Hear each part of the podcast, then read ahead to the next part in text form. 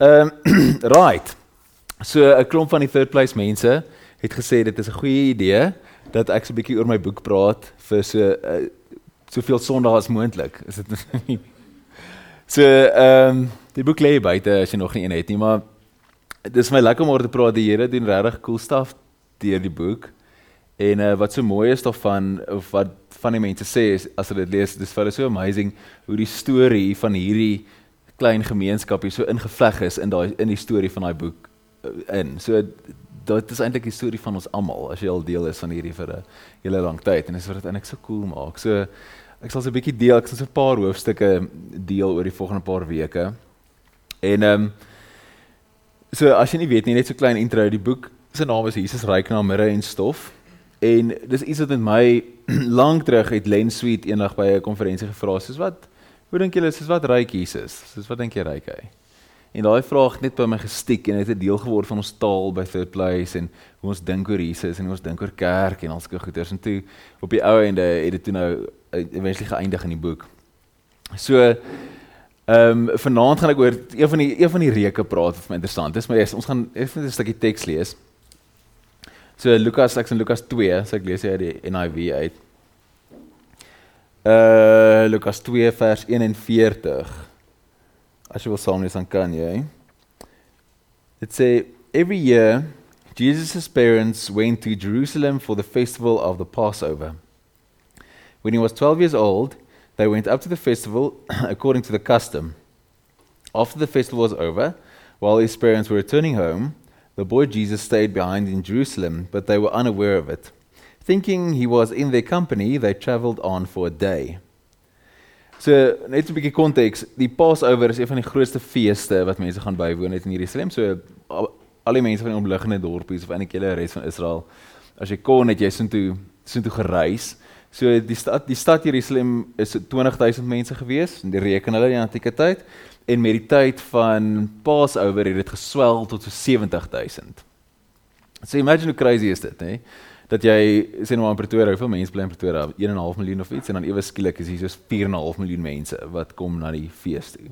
Dis is basically op 'n kopie op steroids eintlik wat so almal gelyk in hierdie in hierdie plek. So dis massas en massas mense. En dan almal wat nou dan weer terug travel en hulle het natuurlik teruggereis en het gedink, "O, oh, hy is tussen al die mense, want daar's so baie mense wat geloop het. Hy is seker nou maar hier iewers." En een dag verder, thinking he was But the boy Jesus stayed behind in Jerusalem, but they were unaware of it. Thinking he was in their company, they traveled on for a day. They began looking for him among their relatives and friends. When they did not find him, they went back to Jerusalem to look for him. After three days, they found him in the temple courts, sitting among the teachers, listening to them and asking their questions. Nou, hier's die ding, nee, ons hondjie was weg hierdie week. Jan Sniff. Nee, Jan Sniff is 'n 'n worsie, is hierdie ding so flippend ongemaklik. Jan Sniff is 'n worsie Jack Russell mix, so hy is flippend stout, nê. En hy was weg hierdie week en ons was in 'n toestand. Hy was weg van 7:00 die oggend tot soos 8:00 9:00 die aand. Ons was in dit was ons hondjie. Nê. Hierdie ek wil nie weet as een van my kinders, so ek het ons my kinders is 8 en 6, as liter wat sou sê is amper 7 wegraak. Nou, hulle het die dag getravel kom hulle agter hy sê toe begin hulle hom soek. Toe gaan hulle stap terug Jerusalem toe, soek hom vir 3 dae, nê? Nee? Ek sweer as my laddie vir 3 dae weg is en ek kry hom, dan gaan hy dit nie oorleef nie. nee, maar en Ja, baba was in die tempel sê, dit is just ek kan jy nie hier doodslaan nie, mag ek kan net die uitkry. So, maar wat dis wat so weird is in hierdie storie want Josef, dis nog een van die scenes waar ons vir Josef sien. Josef verdwyn dan na hierdie. Dis die laaste keer van Josef hoor. En meeste van die historikus en so neem aan Josef is dood. So hy gaan later dood en dis net Maria wat oorbly. En ehm um, so ek dink Josef is net so super swart beld in selfbeheersing dat hy nie die redder van die wêreld net daar soos doodgeslaan het nie. So anyway, maar wat was so weet is van die storie is hulle skryf hom dan en dan So everyone who heard him was amazed at his understanding and his answers. When his parents saw him, they were astonished.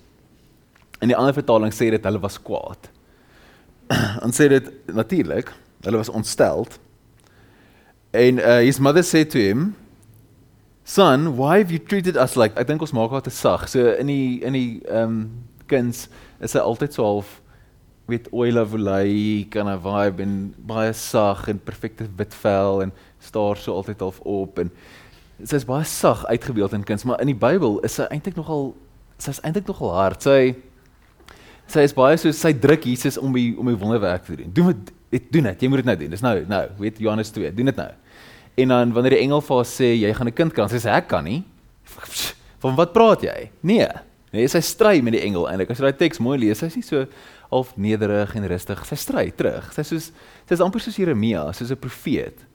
En sy wanneer sy haar lied sing, is dit ook so 'n rebelse lied wat sê die rykes gaan nie meer geld hê nie en die armes gaan opgelig word en die rulers gaan plat met die aarde gemaak word. Sy soos hierdie revolutionary eintlik. En dit is ook interessant in hierdie teks dat sy die een is wat praat en nie Josef nie. Want in die antieke wêreld sou Josef sou die leiding geneem het en ek en dan vir Jesus uitgetrap het. Maar sy doen dit. So anyway, dis net so kantlyn op ehm um, Maria. Maar sy sê we've been anxiously searching for you. En dan gee Jesus soos die vreemdste antwoord. Hy sê, "Why were you searching for me?" He asked. Want jy was 3 dae weg, nê? Nee? I say, "Didn't you know that I had to be in my father's house?" And I said, "But they did not understand what he was saying to them." Then he went down to Nazareth with them and was obedient to them. And his mother treasured all these things in her heart.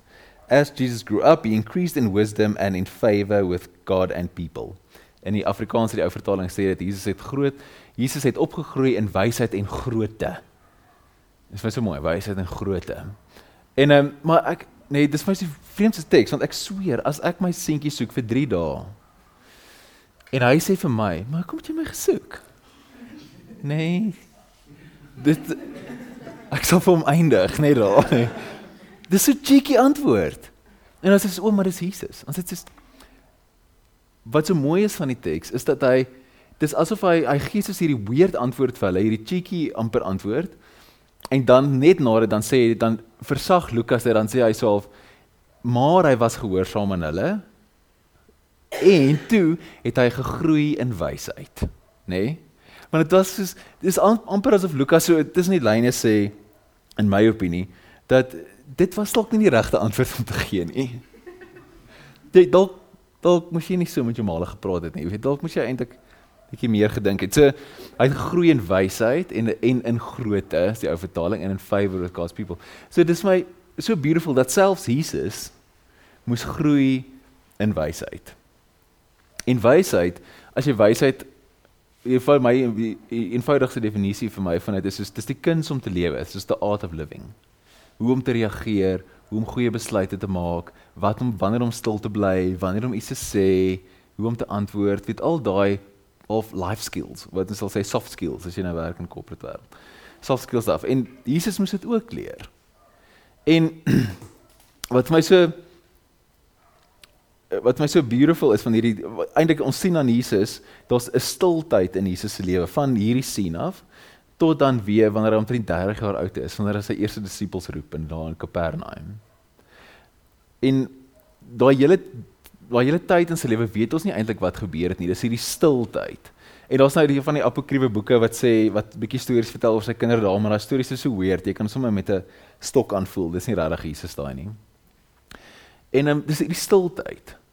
En wat vir my so wat vir my so interessant is, is dat Jesus, dit sê later in die teks, Jesus was ehm um, in Matteus sê dit hy was 'n timmerman in die Afrikaans. Hy was 'n timmerman. 'n uh, Die Grieks vir dit is tekton. En die woord tekton beteken eintlik dit beteken eintlik nie timmerman nie. Timmerman is eintlik nie so great vertaling vir dit nie, maar dit beteken ehm um, in die Engels is artisan. Soos handyman. Dit iemand wat of enigiets kan regmaak en enigiets kan bou. En hy was dit soos sy pa. Want sy pa was ook 'n tekton, 'n timmerman of 'n artisan. Ek hou van die idee dat Jesus 'n handyman was of 'n bouer. Eintlik wat wat hy sou gedoen het, is hy sou met hout gewerk het en met klip ook. En as jy dink daai net nou om daai image van Jesus te sien waar hy werk, waar hy skaaf met daai ou tools en goeders. En jy weet daai reuk van hout as jy dit skaaf, dit is amper asof dit jou neus so brand. Dit hang nou wat se hout dit is, maar dit is amper asof dit jou so half brand. En dat Jesus ook sou daar gestaan en sweet het en werk, want dit is flip en harde werk om met hout te werk en met klip te werk. Want meeste van die huise daar was 'n mengsel van hout en klip en strooi en modder en goeders wat hulle gebou het. En naby die plek waar hulle gebly het, naby Nasaret was daar 'n stad wat afgebrand het. En dat baie van die mense wat in Nasaret gebly het, het hierdie stad of hierdie dorp plek help herbou. En dis baie moontlik dan dat Jesus een van die mense sou gewees het saam met sy pa wat hierdie stad sou help herbou het en met klip gewerk het. So as jy dink aan daai twee en die klip het ook klip het ook 'n reuk. Dit het so weird soos amper metaal reuk, so koue reuk. En klip is eintlik hierdie dis soos hierdie klip klip is seker die dood die mees doodste ding wat jy kry, weet. Soos bloed uit 'n tip uit 'n klip tap. Soos jy kan dit nie doen nie want dit is 'n klip. En 'n uh, klip is hierdie stil ding wat net soos doodstil lê en half gevorm word deur die omstandighede rondom dit. Soos klippe het hierdie getuienis. Dit verstel, dit vertel wat met dit gebeur het. Soos jy by 'n rivier is, dan tel jy daai spoelklippe op wat so rond is. Die klip het niks gedoen nie. Die klip is net gevorm deur die omstandighede. En die klippe wat jy sien in die berge en dit en dit en by die see en oral, dit word gevorm deur die omstandighede, maar dit is hierdie stil, dooie ding. En dit pas toe vir my so mooi in in hierdie stil tyd van Jesus se lewe, vandat hy 12 jaar oud is wanneer ons hom sien en dan sien ons hom weer as hy 30 is en niemand weet eintlik wat hy gedoen het nie. En eintlik dink ek is dit daai tyd van Jesus se lewe wat hy gevorm is, soos klip gevorm word. Wat hy geleer het en wat hy soos die, soos Lukas sê, wat hy gegroei het in wysheid en wat hy geleer het wat dit is wat dit is om gevorm te word en wat dit is om om actually te bou. Nou as jy ehm um, Jesus se stories Jesus se stories ken. Hy gebruik baie keer die die beelde van bou en van hout in sy stories. Hy praat van soos 'n splinter in die oog en hy praat van hy is die hoeksteen van die gebou en hy ehm um, hy praat van die huis wat op sand gebou is of die huis wat op die rots gebou is. So is eintlik regtig baie bou stories in bou metafore in Jesus se stories. Hier gaan ek my kerk bou, hier gaan ek baie sulke goeders. Julle is julle is almal saam in gebou in die gebou in en dit hou so aan en aan en aan. En ehm um, want dis sy wêreld dat hy ken bou en hy ken wat dit is om iets te maak. Soos my vrou, sy doen houtwerk, sy love it. Ek het eenvoudig net nie geduld nie. Want dit vat soos regtig regtig super lank om iets ordentlik te doen. En dan kla almal altyd, "Ja, houtwerk is so duur of meubels is so duur." Dit is so dit's regtig vind moeilik om dit te bou en dit vat soos regtig lank. Jy moet regtig geduld hê want dan lyn jy dit en dan moet jy nou vir 'n week wag en dan skaaf jy dit en dan moet jy nou vir 'n week en dan dit en dan weer en dan wit en dan werk jy dit af met die skuurpapier en bou die hele dingetjie. En um, om iets reg te maak, om iets te bou vat regtig lank. Ons bly in soos 'n baie ou huis, hy's so 80, 100 jaar of something oud. En ehm um, daar breek die heeltyd staf. Dis baie romanties om so 'n ou huis te wil hê, nê? Nee? dit sak regtig om actually daar te bly. dis is dis is die verskil tussen om 'n gastehuis te wil hê en 'n gastehuis te wil bly. So dink meeste mense wil net in 'n gastehuis bly, jy wil nie actually een hê nie. So die nou die dag moet ek ek moet 'n gloeilamp vervang in ons huis. En nou nou ons huis het regtig 'n hoë dak en nou klim ek nou moet ek 'n leer gaan haal. Nou gaan haal ek die leer uit die garage uit en sit ek die leer in die in die in die in die dis in die in die toilet van die lig. Klim op met die leer. Nou het dit so ou lampskerm. Nou draai ek die ou lampskerm so versigtig af. Nou kan ek hom nie nêrens neersit nie. Nou as ek af met die leer. Nou dan sit ek die lampskerm neer. As ek weer op met die leer, dan sien ek okay, die gloeilamp het geblaas. Draai die gloeilamp uit. Nou het ek nie nog gloeilamp saamgebring nie want ek het vergeet. Af met die leer, dan gaan ek in die garage en dan sien ek ek het nie die regte gloeilamp nie, want dis 'n inskryf 1 en ek het net of is dit baie net 1 en ek het net 'n inskryf 1 as ek 'n krap. Dan gaan ek terug na die badkamer toe, nou vat ek weer die lampskerm en dan wil ek dit terugsit want nou nou net die kinders dit want dit is antiek as ek op met die leer dan maak ek die ding weer vas en dit het die kleinste skroefies nê. Ek weet nie wat dit is met ou mense in klein skroefies nie. Dit is soos die nou skroefie skroefie skroefie skroefie ek hierdie ding vas. Dan as ek af, leer terug in die garage. Nou in die week gaan koop ek toe die gloeilamp, dan as ek weer terug, dan ek die leer weer uit die garage op met die leer af met die teken cover. Sit hom neer, verloor amper een van die skroefies, sit dit weer terug. Nou het ek die bulb. Nou as ek af met die leer, ek kry die bulb nou op met die leer, nou het ek die bulb, nou kry ek die bulb in en ek draai hom in en ek is heavy slim en ek af met die leer en gaan aan die light switch en ek sit hom aan en niks. Nee. En as ek sê tik tik tik tik tik tik tik Wat en dit obviously sal dit werk. Dit werk en as ek sê okay. As ek op my leer, dan trek ek hierdie ding. Nou dink ek hierdie kabel is regtig regtig oud. Dis nog daai wat met die lap is, maar die lap is eintlik al af. Nou dink ek, okay, dis obviously dit moet hierdie kabel wees. Nou dink ek ek moet net kabel vervang. Maar nou klim ek op tot verder bo. Nou sien ek die ding draai in die dak en ek probeer ek daai ding loskry, maar hy het soveel laaf verf oor dat ek hom nie kan loskry nie. Want hy hang nou al daar vir 80 jaar. So besluit ek, okay, ek dink dat hierdie ding dalk kom die kabel direk net deur van die dak, nê. Daar's net soos een fitting. Nou as ek in die nou as ek in ons dak en ons dak is flip and scary. Dis 100 jaar se stof en rotskedels en allerlei crap wat daar lê. Nou as ek in die dak. Maar nou moet ek eers die dak los skroef. Nou het ek die skroewedraaier gaan haal om die panel los te skroef om in te kom by die dak. Nou as ek in by die dak, nou verstik ek in daai stof. Gaan letterlik verby 'n rotskedel, kom tot by die ding, kruip aan, sweet my dood. Sien ek dit gaan nie so werk nie. Ek moet daai ander ding afkry. Dit ek kan nie die draad van hierdie kant afsny nie.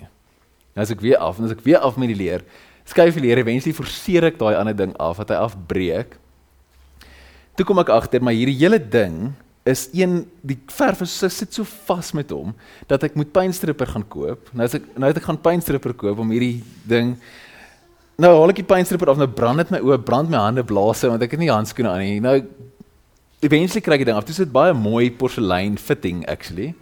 Kry hom eventually af. Vir die ding weer. Nou dat ek nie regte skroewe net ek regte skroewe gaan koop die ding weer terug te kry in die dak en kry hom terug in die dak, sit 'n nuwe kabel aan, sit die nuwe bulb op op en af met die leer, kry weer die ding op met die leer, klein skroefies vas af, ding wat 2 maande om hierdie een light bulb te vervang nê. En enige en dis en dis hoe dit gaan. Enige iemand wat jy vra, ek en my vrou spot altyd so, as ons net Saterdag gou-gou vinnig. Want dit is nie, daar is niks soos gou-gou vinnig. Want halfpad hierdie job aan besef jy is weer ek in Boulders en dan as jy weer in die kar en dan ry jy en dan sit weer terug en dan en dis hoe dit gaan. Want dit vat regtig lank om iets te bou, om iets is te bou of iets reg te maak of iets te doen. En soos enigiemand weet wat 'n goeie handyman is, is jy jou plan werk nooit nie. So jy begin met een plan en jy eindig soos met 'n heeltemal ander plan hoe jy die actual ding kan kry om te lyk like, soos jy dit moet lyk. Like. Jy jipper dit reg of wat ook al jy doen om die ding te laat actually werk. En dan um, toe ek daai dag toe ek jy so daaraan dink, dog ek Jesus moes dit geken het. Daai ding wat jy soos jy moet nou balke lê vir hierdie huis, maar die hout wat jy het is nou te kort. Of daar's te min klip en jy moet nog gaan kry of nou iewes skielik wil dit nie werk. Waar sal die argitek dit sit en smile hè? Hoe Jesus die ding moet reg kry en hy moes dit geken het. Dit vat vrek lank om iets reg te maak en te bou.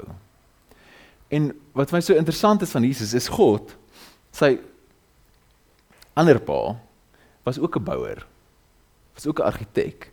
Daar's verskriklik baie verwysings in die teks, in die psalms en in Spreuke, in die psalms veral van God wat 'n argitek is. Wat die balke lê van die hemelruim, wat die pilare van die aarde bou, wat dit uitmeet.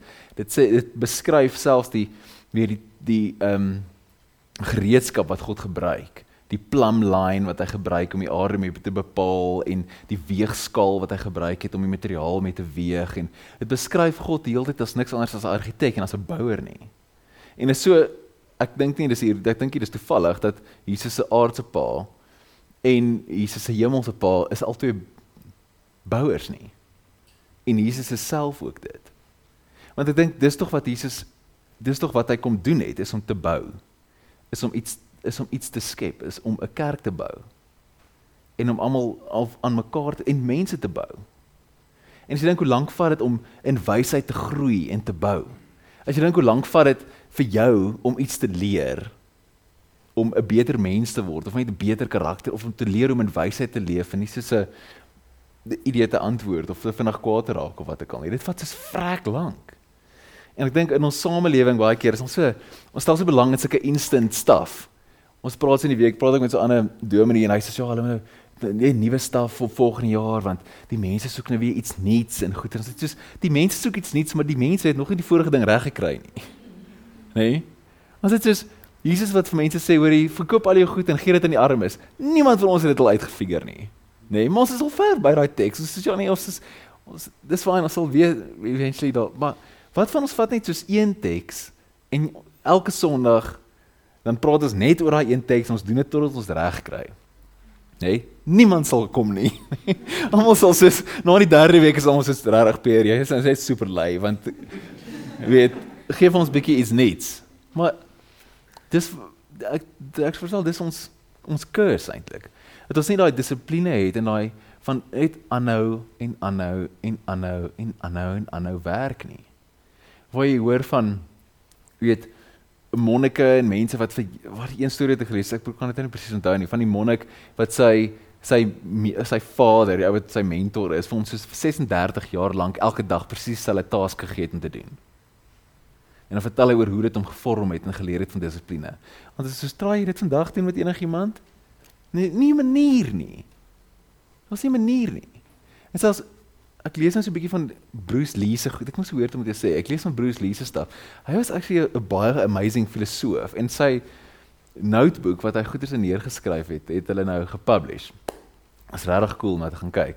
En hy het gesê hy vrees nie die man wat 10000 kicks geleer het nie. Hy vrees die man wat een kick 10000 keer geoefen het. Nee, maar ons samelewing is net presies andersom. Ons is so, oh, 10000 stuff wat jy kan doen. Dit is nie jy kan een ding regtig reg goed doen.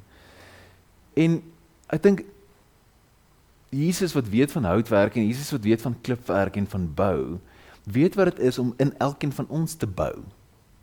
En soos jou kliphart bietjie weg te bytel en jou bietjie beter te maak en jou te help groei en te sien o, okay, kruip hierdie plan werk nou nie meer nie. Kom ons try iets anders. Ons moet hierdie ding hier vas duct tape en dan gaan ons nou hierdie ding hier bo bou of kom ons begin van scratch af. Ons gooi hierdie weg. Ons doen dit oor. Die plan het dan nie gewerk ons gedink het nie. Ons try iets anders. Ons probeer weer en die geduld wat God met elkeen van ons het met al ons nikke. Is eintlik so amazing. En dit is so dit pas dan so mooi in by Jesus wat vir hy maar 18 jaar van sy lewe net gevorm is deur klippe te kap en hout te skaaf. Daar's 'n sê ding wat sê as jy enlightenment soek, gaan kap hout en as jy enlightenment gekry het, gaan kap hout.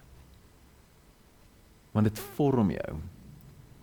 En ek dink wat vir my so mooi sal wees, want so is dat as ons as 'n gemeenskap besef, maar ons almal is soos works in progress.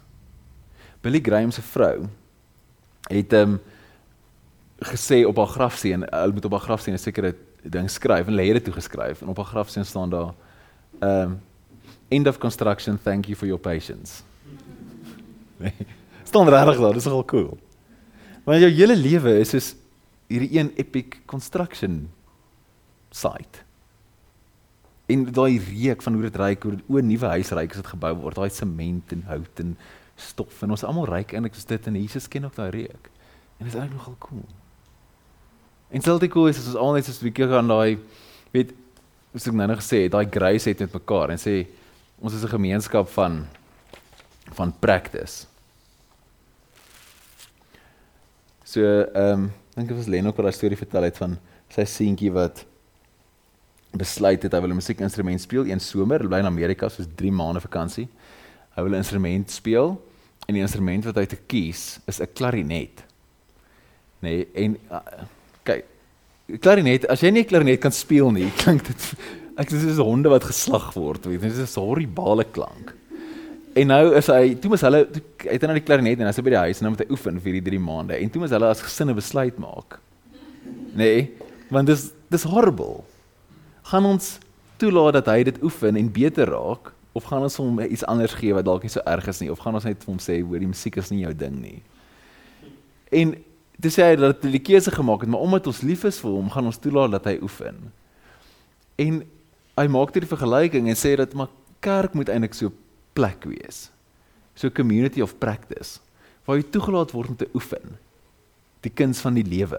En wanneer jy droog maak, skop niemand jou uit of weet sê jou sleg nie. Sê mense net, "Is lief vir jou." Ons hou aan oefen. Want as jy nie hier kan kans kry om te oefen nie, dan waar gaan jy kans kry om te oefen? Hoe om te lewe en hoe om met wysheid te lewe. Dat ons almal net op mekaar kyk en weet, julle is almal, ons is almal werke in wording under construction. Tot die dag dat jy doodgaan, dan kan jy dan sê, "Thank you for your patience." En dit sal vir my regtig mooi wees. Ek dit maak my excited om deel van so 'n community te wees. Dis een reek van Jesus, soos klip en hout. Ons bid saam. Dankie Here Jesus dat U vir ons goed is. Here, dankie dat U besig is met elke een van ons.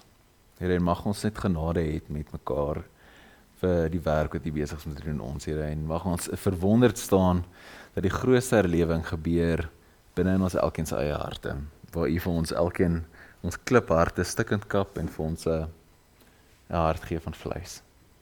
Ons loof U naam Here Jesus. Dis goed. Amen.